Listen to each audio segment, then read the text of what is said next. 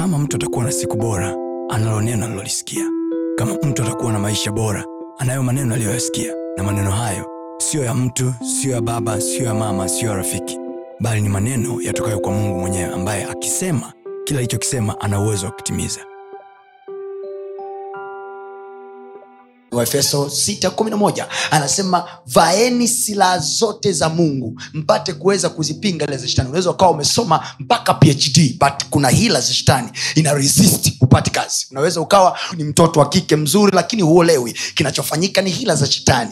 Unaweza ukawa ni kijana mzuri wa kiume una akili una hela una kila kitu lakini huoi hila za shetani. Unaweza ukawa unajitahidi kula vizuri balance diet lakini magonjwa na kuandama hila za shetani.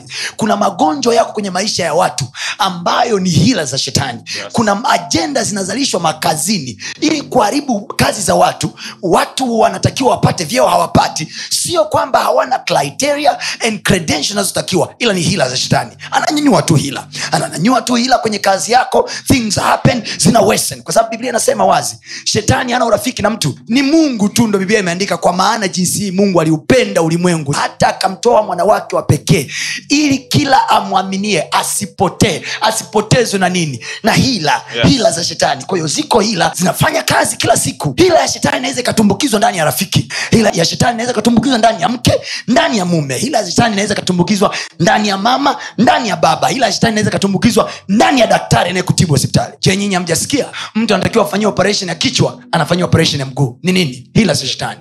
Ni nani ajuae kwamba ni nani saa ngapi atakuwa na hiyo hila ya shetani ili kuyaataki maisha yako? Nani ajuae ni saa ngapi hila ya shetani itamanifest kwenye maisha yako? Unaweza ukawekeza vizuri kila unachowekeza. Unaweza ukafanya plani zote vizuri. Unaweza ukawa na kila kitu kwa namna ya mwili. Lakini shetani sio kiumbe cha mwilini. Ni roho itumikayo na roho zina uwezo wa kuingia ndani ya watu mama. Roho zina uwezo wa kuingia ndani ya watu brother na zikamtumia mtu ambaye humdhanii akayaharibu maisha yako kuna aina ya cases kwenye maisha yako. Is purely devilish. Sio ishu ya kifedha tena. Money may be in the bank. Fedha inaweza ikawepo bank but what is happening in your life sio ishu ya fedha kwa sababu watu wanazo hela wameenda uingereza kutibiwa wameenda china kutibiwa wameenda india kutibiwa. But things are not changing. Why?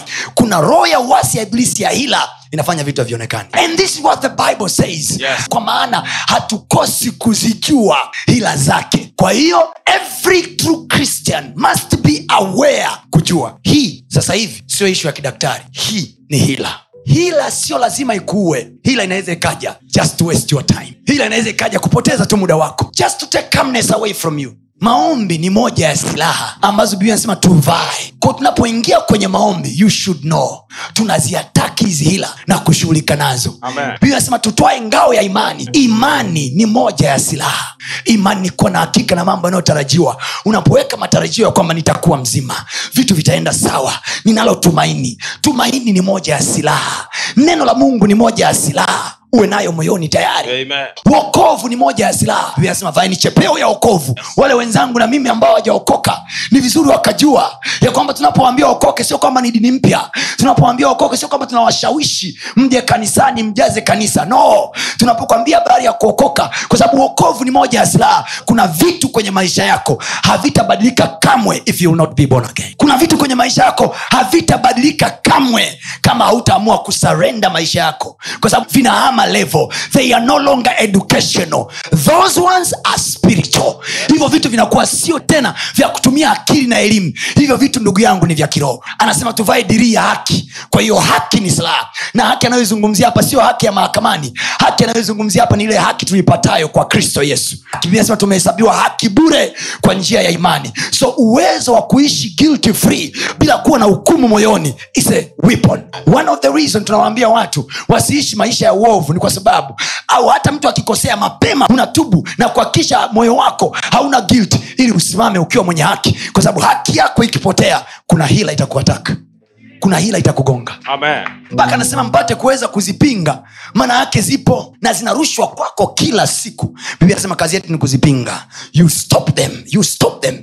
Kila hila inayonyanyuka kwenye maisha yangu. Kwa sababu ya dirii ya haki ninaipinga. Amen. kwa sababu ya chepeo ya ukovu nilionao ninaipinga. Amen. chochote kilichoko huko kwenye ulimwengu wa roho Yes. hata kama sijawahi kukiona mm. ila kina influence negative kwenye maisha yangu. Yes. I before it kills me. Amen. i destroy it before it destroys me. Amen.